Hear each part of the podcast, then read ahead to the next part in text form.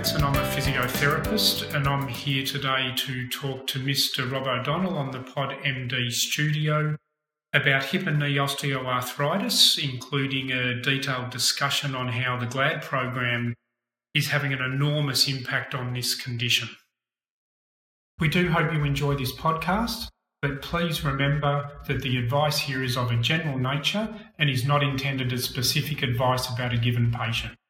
If you have a patient on whom you require specific advice, then please seek advice from a colleague with appropriate expertise. So, welcome again, Rob. We're back for part two. In the first part, we spoke about osteoarthritis itself and the, the burden that this disease has on society. And we touched on the GLAD program briefly. Do you want to start by just recapping what the GLAD program is? Sure. Thanks for having me again, Anthony. Uh, pleasure to be here. Um, so, yeah, the GLAD program stands for Good Life for Arthritis in Denmark. Um, and there's now a GLAD Australia program uh, being run, and it's a supervised, structured exercise program um, held uh, in various uh, both public and community and private physio clinics. Um, and the program involves exercises done twice a week over a six week period. So, if myself as a GP is going to refer somebody to the GLAD program, firstly, does the patient need a referral? And secondly, what specific sort of exercises can we expect the patients to be doing? Yeah, great question. Um, so, no, they don't need a referral. Any um, recommendation from GPs, we love having the doctors involved, um, and it's important that they uh, are, are up to date with what we're doing and that we involve them in the management uh, of the, the patient's uh, arthritic uh, hip or knee. Um, so when they come along, we do an initial assessment, and that involves both a, a subjective questionnaire that the patient fills out about their pain and any surgeries they've had, medications they're on, and we send a copy of that to the GPs and we do a, a, physical assessment as well, which basically involves two main exercises, which is a 40 meter walk test and a 30 second sit to stand test. And we find if we refer back to those um, physical tests at the end of the program, that virtually everyone has improved and their um, pain levels have, have decreased. So again, we involve the GP, send them all the information, um, and I think communication, working as a team with all of this, is what produces best outcomes. And a referral? No referral needed, no direct referral. But as I said, we certainly encourage GPs to be involved. Sure.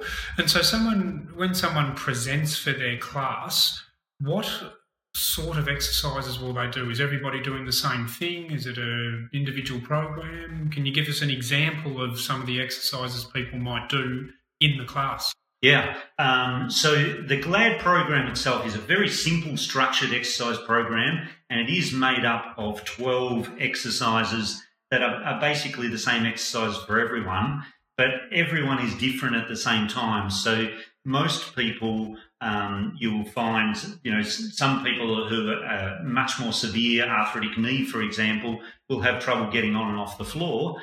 Um, so we may modify exercises to um, get around their limitations. So, you know, physios, uh, as a general rule, should be experts in prescription and modification of exercise. And, you know, we work around the structure of the program just to make sure that everyone can do um, or perform exercises up to their level.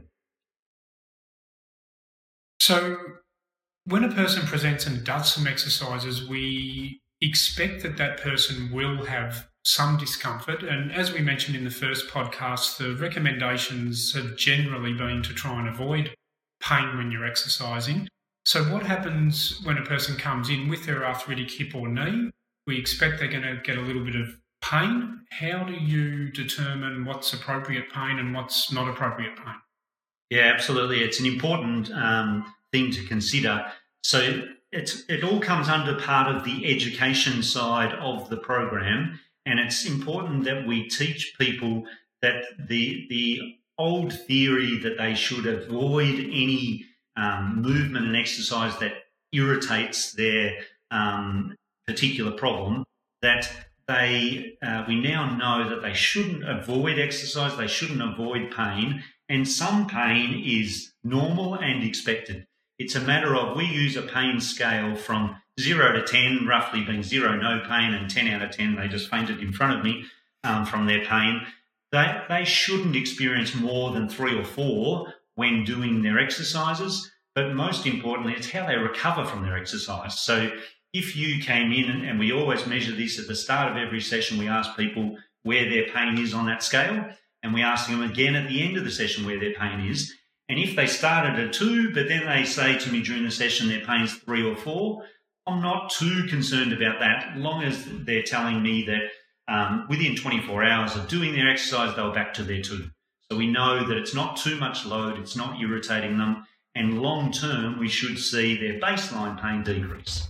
So that's quite interesting because it's quite a different philosophy to what we've worked on in the past.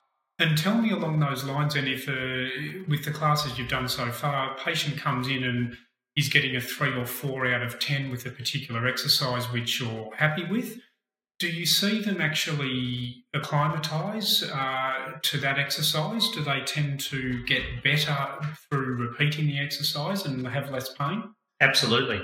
Um, so the program itself consists of both uh, range of motion exercises, strengthening exercises, and some neuromuscular movement pattern things to teach people the, the right way to move. And that exercise in particular, often they start with, especially if they're, you know, got quite severe arthritis or have had problems and avoided movement for a long time, they may initially just not like being taken through that movement pattern. But as they keep doing it, and we just, you know, we've got to respect their pain and move into the program slowly.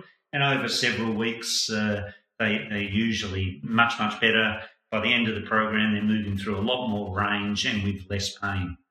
Great. So, respecting that you're not a dietitian, you're a physiotherapist, I know we've spoken that diet is part of the management of osteoarthritis. So, can you just talk to us a little bit about how uh, a dietitian or nutrition strategies fit into the GLAD program, and for that matter, anybody with osteoarthritis? Definitely. Um, so, as, as we mentioned in the last podcast, um, the World Health Organization is telling us that both um, education, exercise, and weight loss are the keys to the management of osteoarthritis. Um, and that can involve uh, diet changes. Um, and uh, we certainly encourage all patients at our clinic who are participating in GLAD to see a dietitian. Um, we even run some uh, small group classes talking about diet and changes they can make in diet. And we know that um, a 10% reduction in weight loss, so that can just mean a few kilos in some people, but a 10% reduction will lead to a 25% improvement in pain and function in people. Okay, that's quite amazing, really. Um, so let's go. Somebody comes to the end of their six week GLAD program, so 12 classes. What happens from there? Yeah, so you're right. We tend to have two classes a week for six weeks and 12 classes.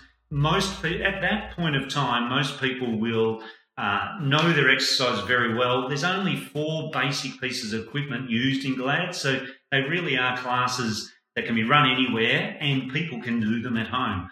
Um, so we, we sell GLAD packages, as in exercise packages, um, which is just basically exercise rubber and some balance mats and things like that. Um, so they may often go off and do it themselves.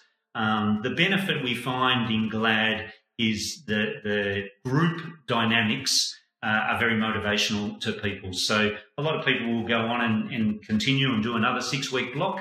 Um, but those that want to go off and do themselves and they've got the motivation to do it themselves, they can simply just uh, they know their exercises they can keep progressing it at home and drop in every now and again and see us if they want updates and that sort of thing.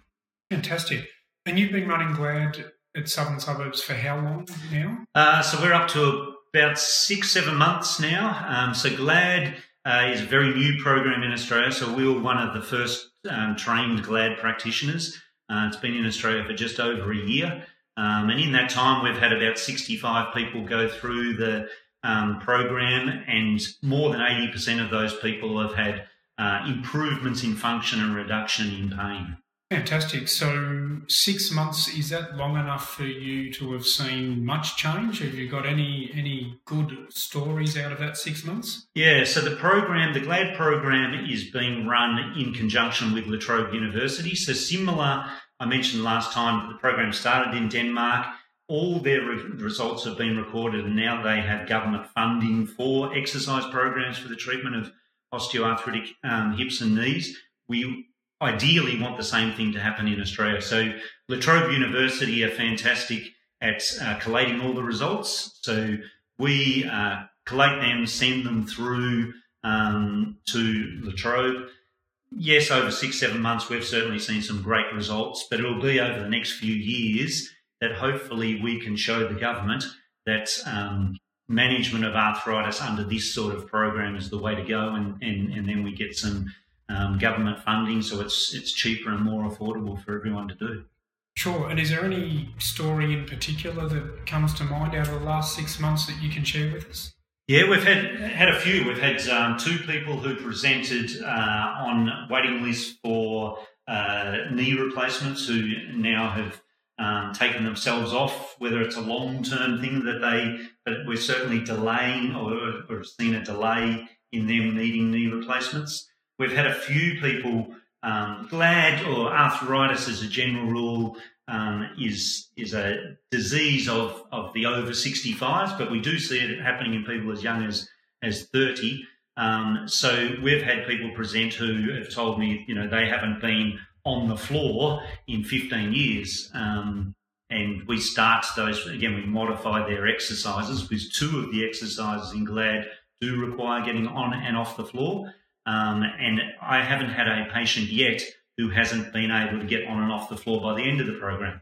We've certainly had several that have started on on beds, um, but in the end, they all are able to get on and off the floor. And one lady in particular that comes to mind, who's a grandmother, um, and she now you know loves the fact that she can get down on and off the floor and play with her grandkids, and just you know the improvement in her life has been huge just from that fact. And I presume too, we, we do tend to see a lot of people with arthritic complaints that tend to restrict not only what they do physically, but what they do socially. So I, I presume too, people are having an enormous impact in their social life. Yeah, sure. Just the, the group dynamics of the program um, and, the, and the social benefits from that, just people being able to discuss their issues with others that are suffering the same problem is really beneficial. Um, but one of the important things that we say to all um, patients who participate in the GLAD program is it's not just the prescribed exercises of GLAD that they should be doing, they should be doing other leisure activities. And I say anything that they like doing, going for a walk, hiking, riding a bike, whatever it is, they should do that. And doing it in group environments uh, uh, is, is certainly one way that they're more likely to get out there and do it. Absolutely. It sounds like a, an amazing program that's having great results. So, to finish up, uh, for GPs that are interested in their patients attending the, the GLAD program, what does the GP do? Yeah, so there's um, GLAD have a, an Australian website. Um, so if they put GLAD Australia into Google, they'll they'll get that website, and that will allow both GPs and patients um, or people who are interested to find a lot more out about the program.